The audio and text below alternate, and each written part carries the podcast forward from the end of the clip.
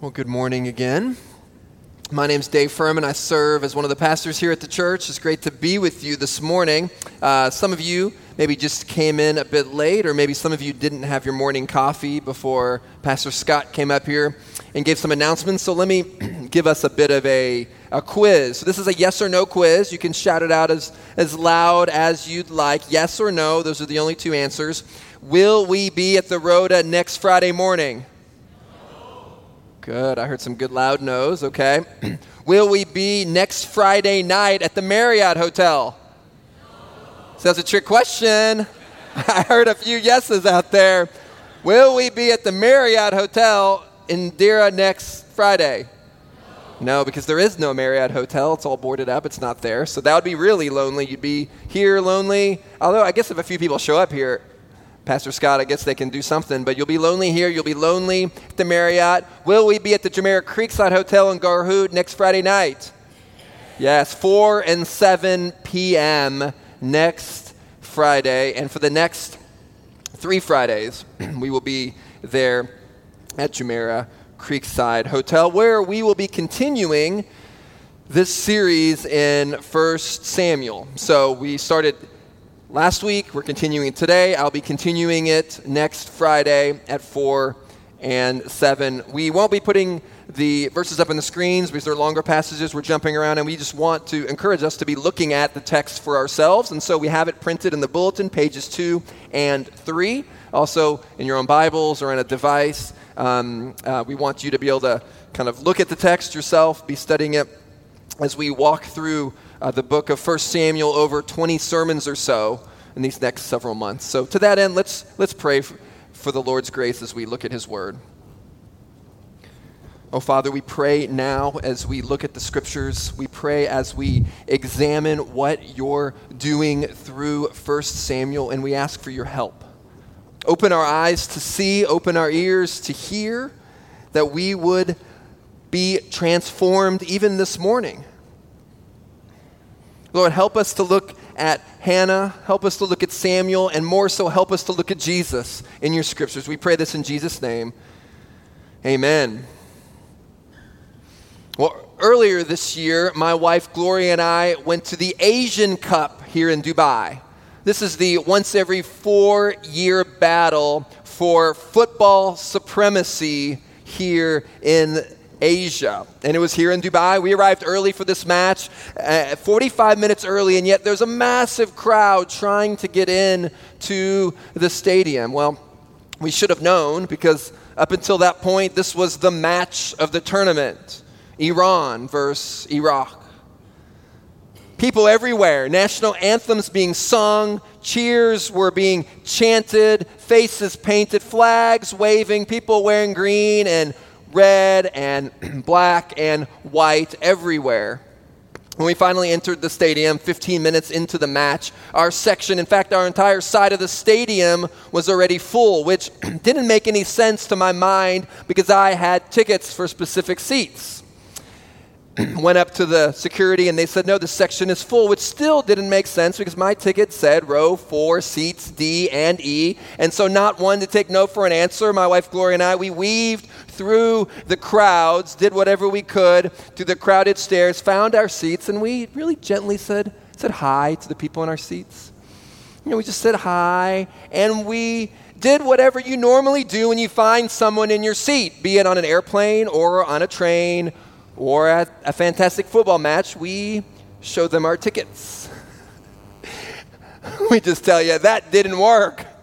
That didn't work at all. Our seat stealers wouldn't even take their eyes off the football match. So much so that the people behind us told us to uh, move on to another place. They were, they were, our tickets were meaningless in the sea of cheers and chants. Eventually, we realized that our efforts were futile to get to our seats, and so we just walked to the edge of the field and just stood uh, kind of at, at the very end. We couldn't really see the game, but what we did have a perfect view of was the crowd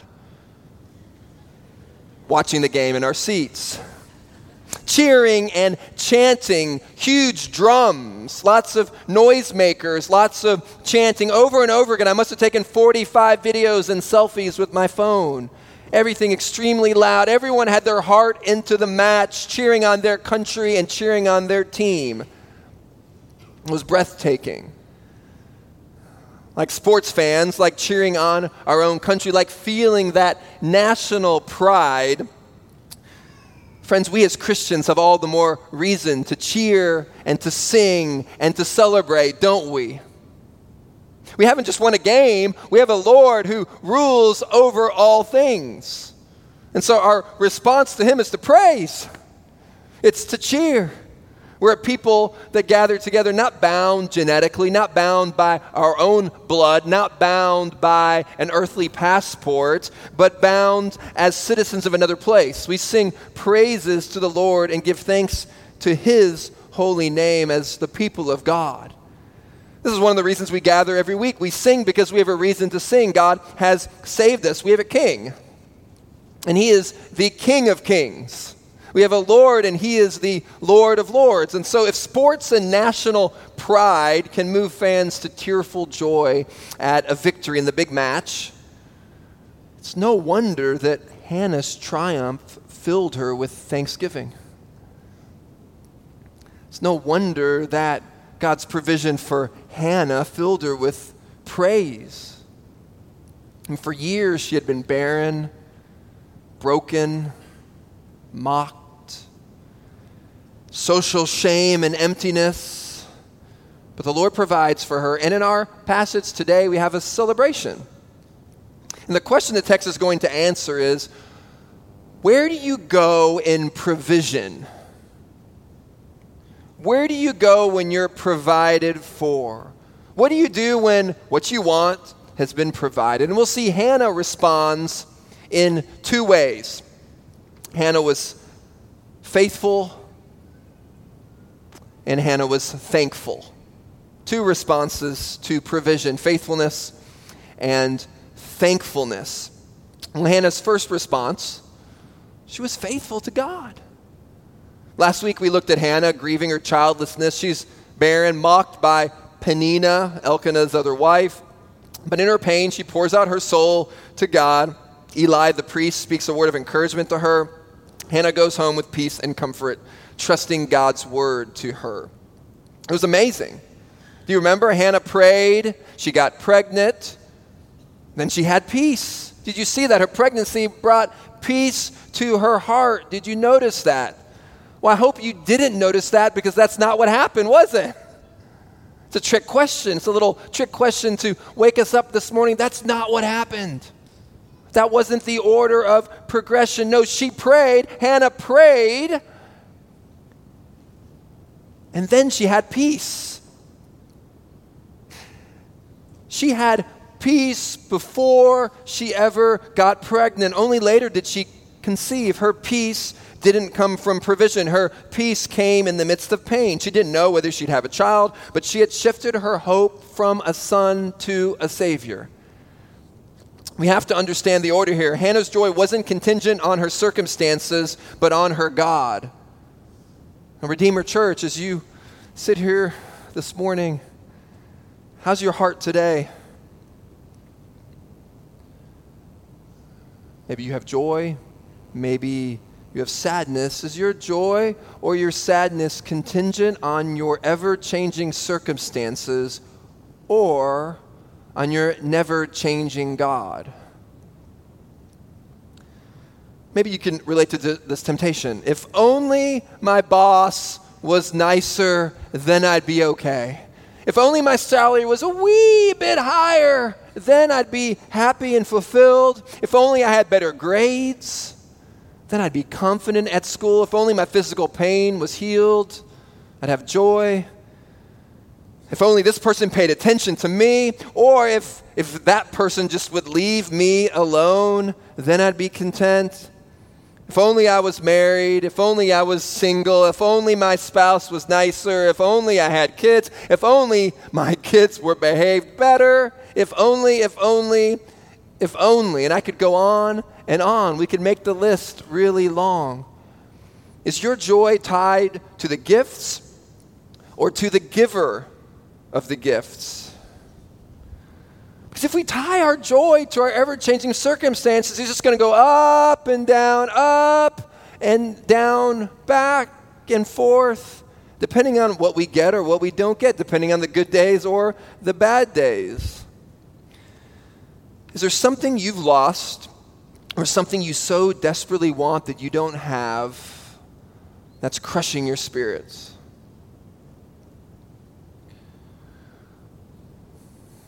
Well, this was Hannah's struggle.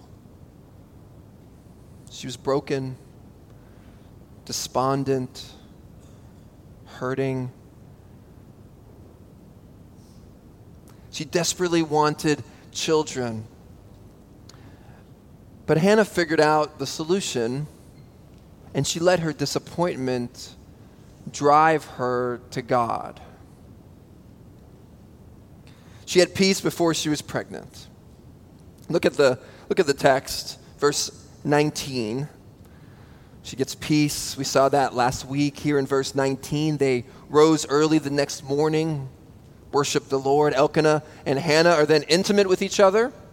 The Lord remembered her. Now, God remembering doesn't indicate he forgot. God doesn't suffer from short term memory loss. God doesn't need an assistant to remind him of what's happened. No, to remember here means to bring to the forefront of God's mind his promises toward his people. So Hannah conceives. Here's the boy. And she bears a son. She calls his name Samuel, which means his name is God. She gives all the glory for this pregnancy to God. She gives the glory for this child to God. God does exactly what Hannah prayed. But even as God blesses her with a son, what are we thinking about at this point? When we read through the text, what comes to the forefront of our minds?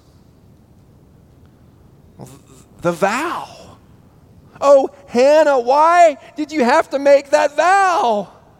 Oh, no, why did you pray for that? All you ever wanted was a child.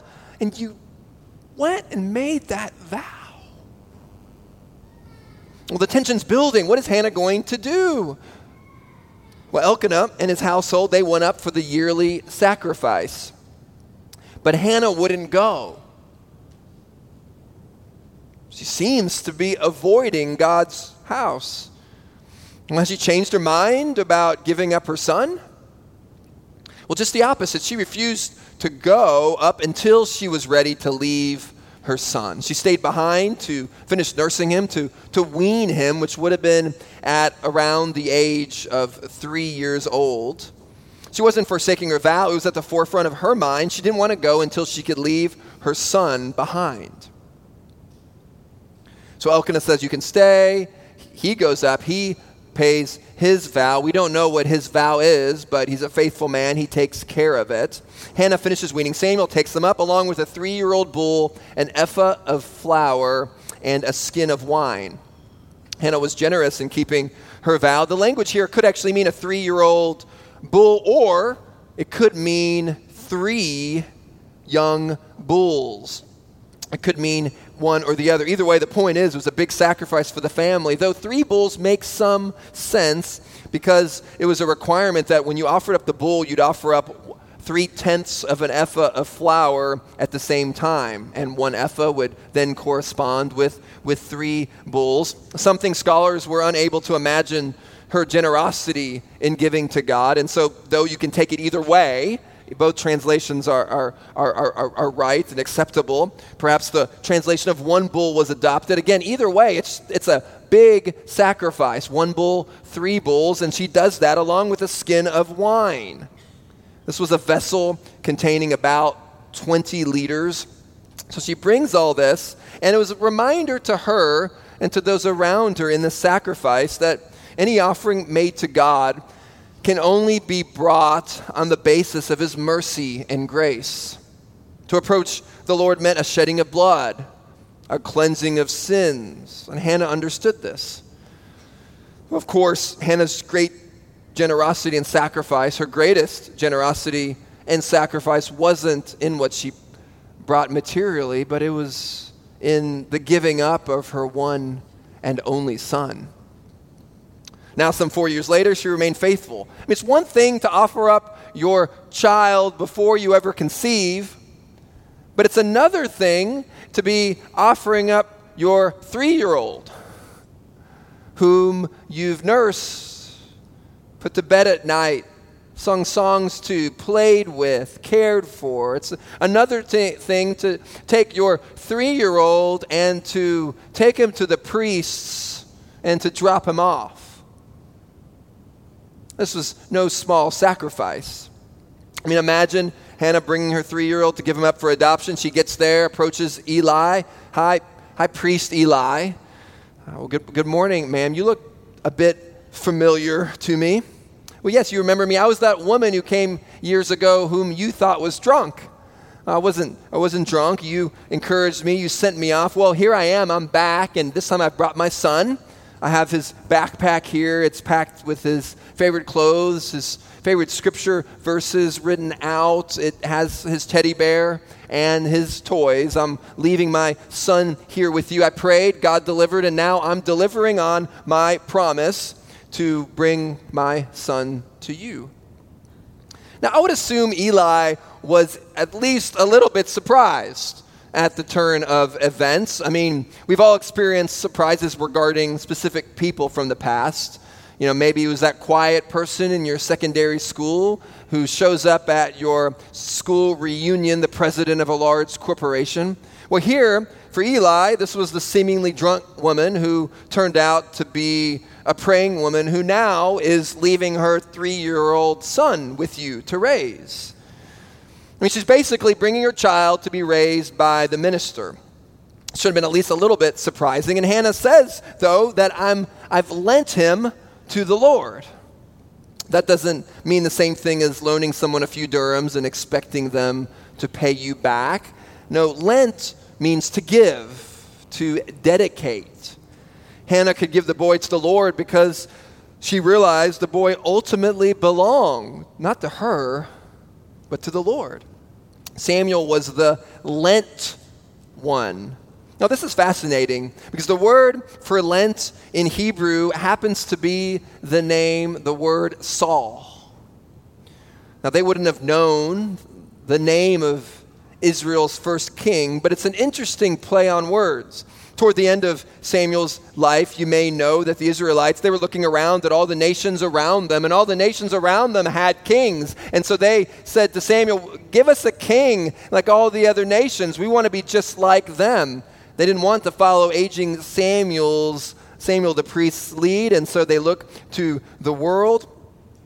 And that first king, his name would be Saul. And in a subtle way and in God's sovereignty, Hannah's naming points out that God had already given a Saul to Israel in the form of her son. God had provided a true Saul who had been asked for in faith and fervent devotion by Hannah, not in a worldliness and lack of trust like the Israelites did to Samuel for a king. Instead of following the godly leader in front of them, they passed on a spiritual Saul for a more worldly one. Well, Hannah is faithful. She gives this gift to God, and it's not a half hearted response. It's not something like, hey, Eli, I'm going to bring up uh, my boy on the weekends.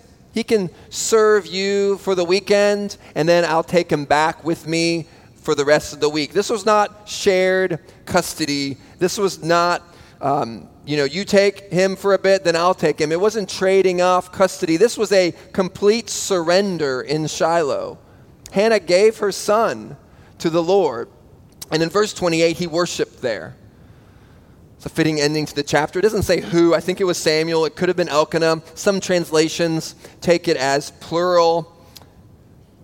Anyway, in any event, surely the whole family was worshiping the Lord at that moment. Well, Hannah fulfills her vow. So, where do you go in times of provision? Well, we respond to God in faithfulness. It's not normally going to look like dropping your son off at the priest's house to grow up. If I'm honest, that's never happened to me. None of you have ever brought your son to my house for me to raise. Now, parents, on bad days, don't get any ideas. Not going to accept him. Well, the point here is that in provision, we are to be faithful to the Lord.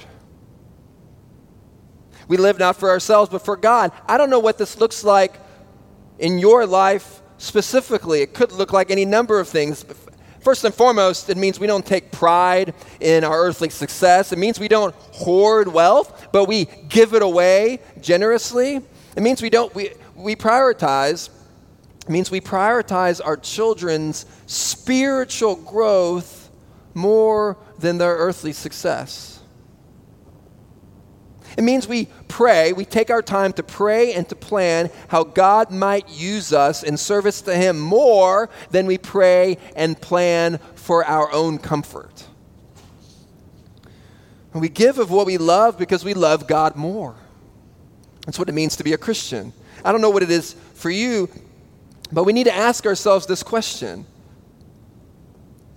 How do we respond to God's provision faithfully?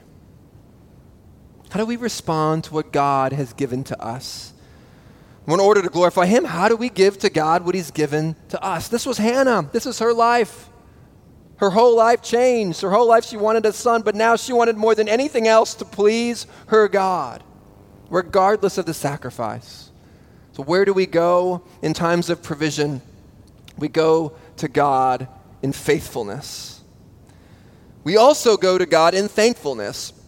That's Hannah's second response to God's provision. Hannah was faithful, but Hannah was also thankful.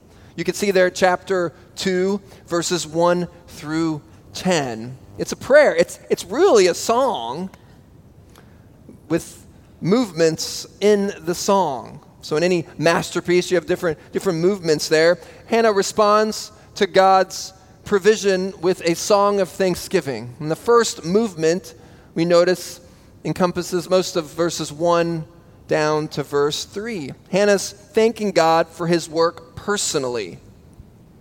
She's thankful for God's work personally. You see the personal pronouns my heart, my strength, my mouth, I rejoice. Hannah speaking of her own salvation experience. Verse 1 My heart exults in the Lord. It's God who brings her joy.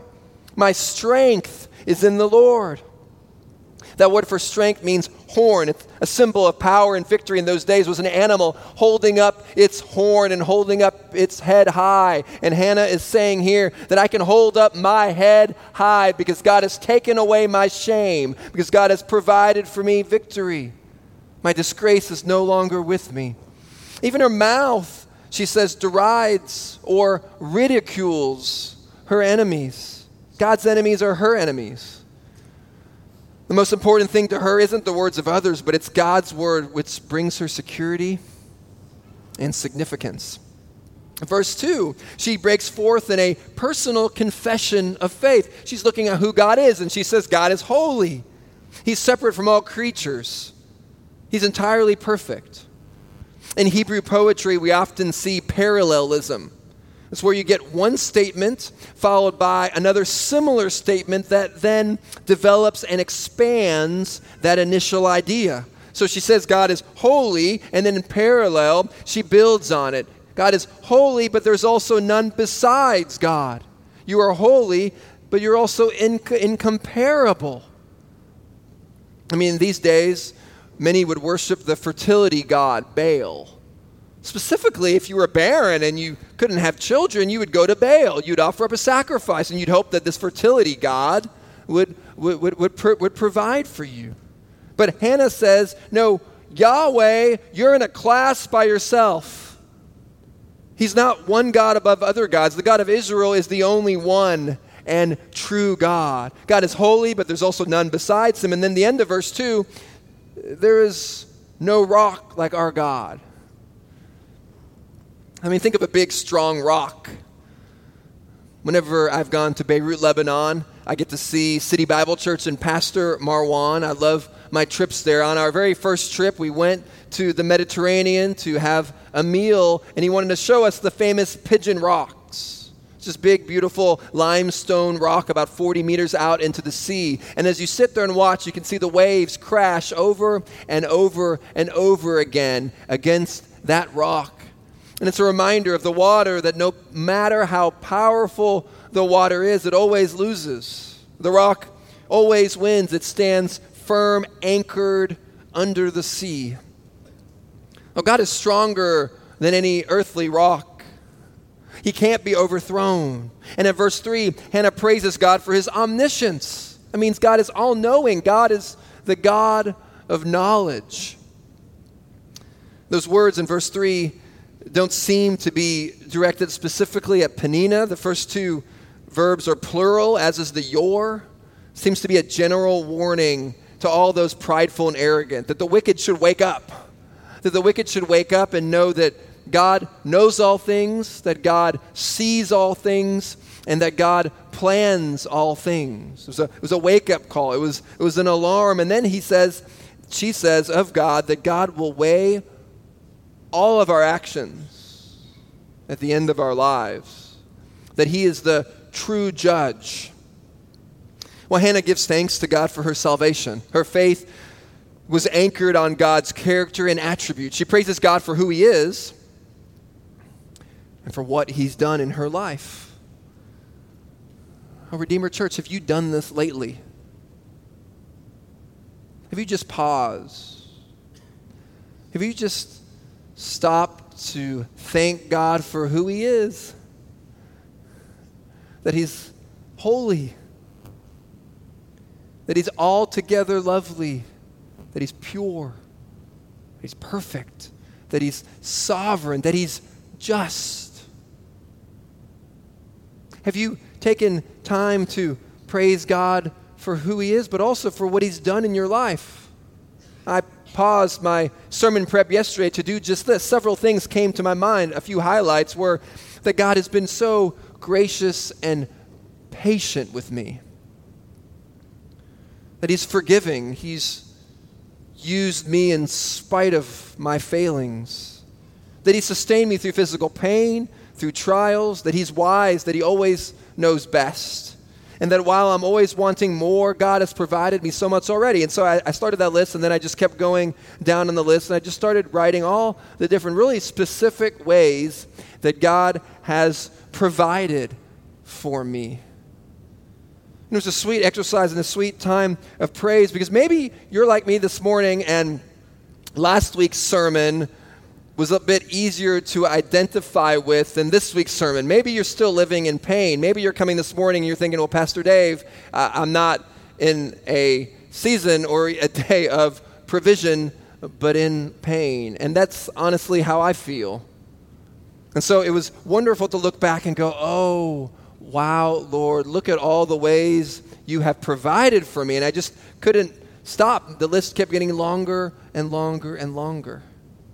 Well, friend, it would do us all good in our own hearts to take time this next week just to consider who God is and to consider all the ways God has provided for you. Because it's a lot easier to look at that empty part of the page as we eagerly anticipate God's provision and to forget God's faithfulness in the past, that top half of the page.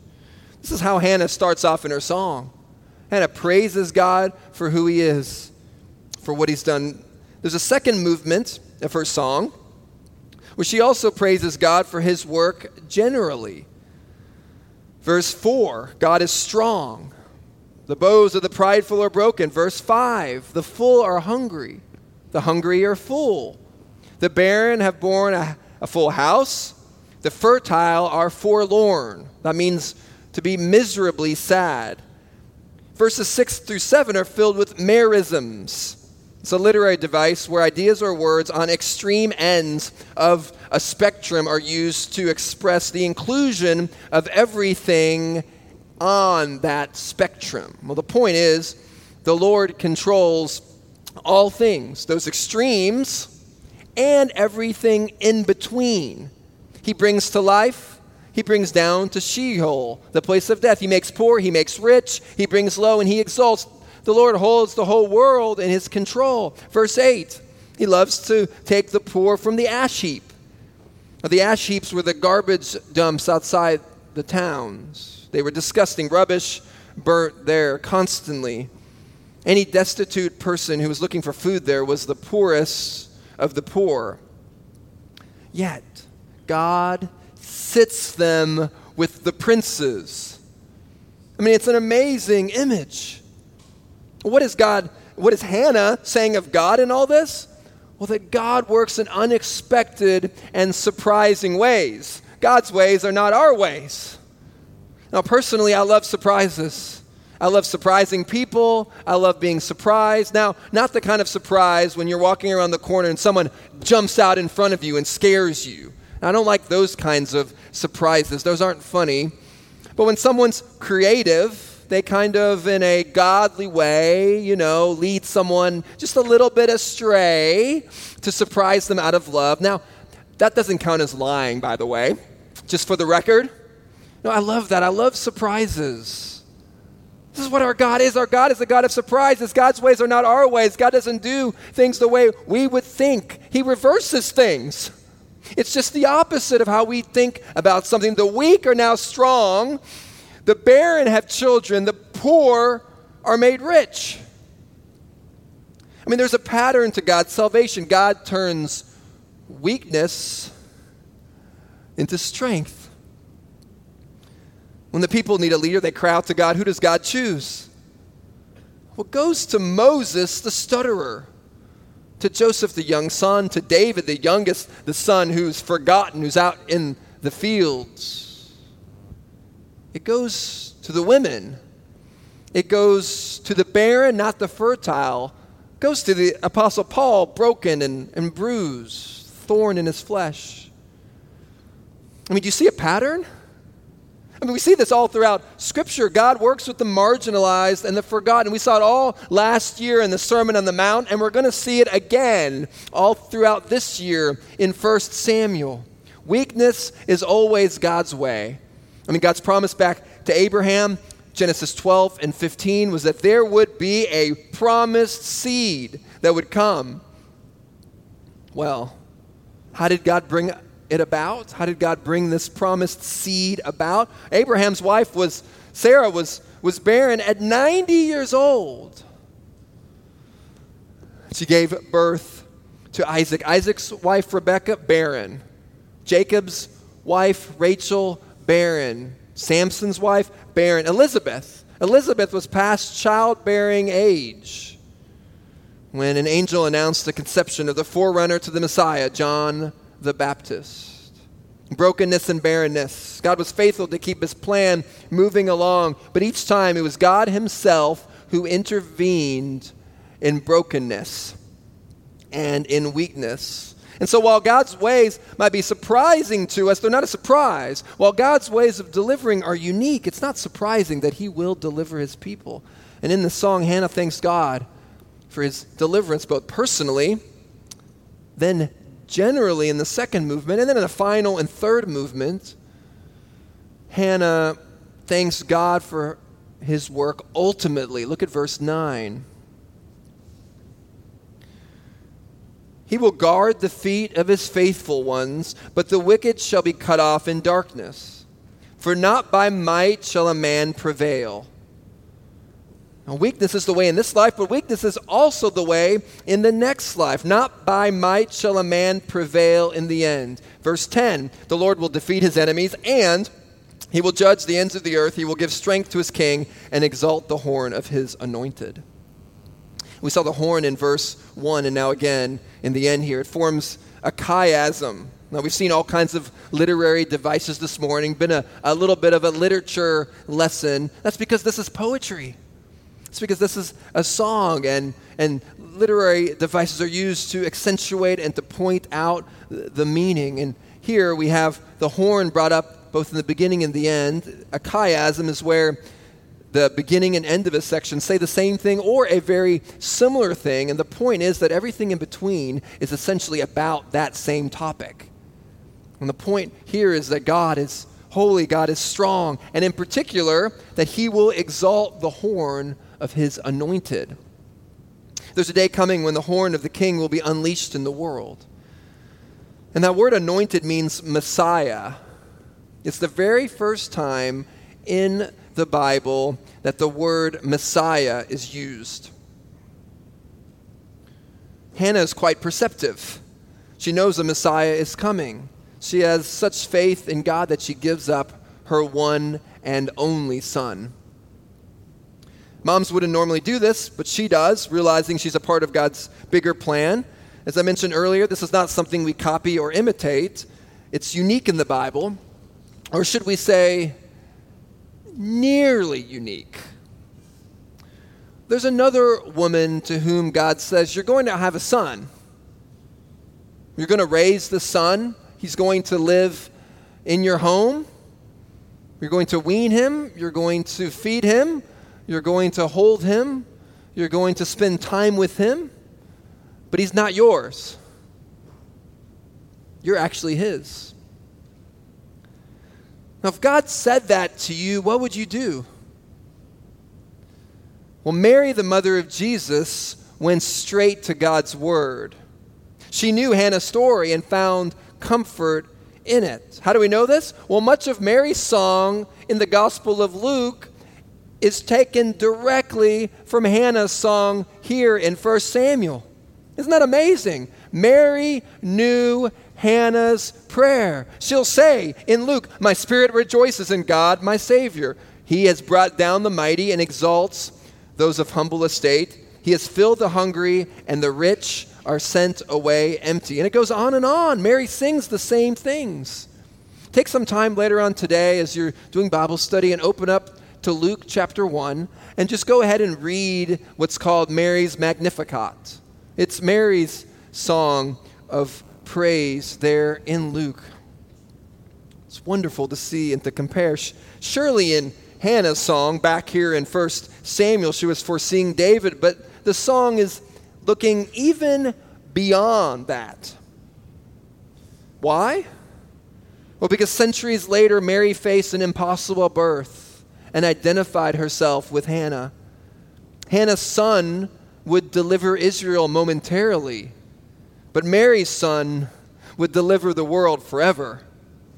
Jesus is the ultimate Savior, born not to a barren woman, but to a virgin woman.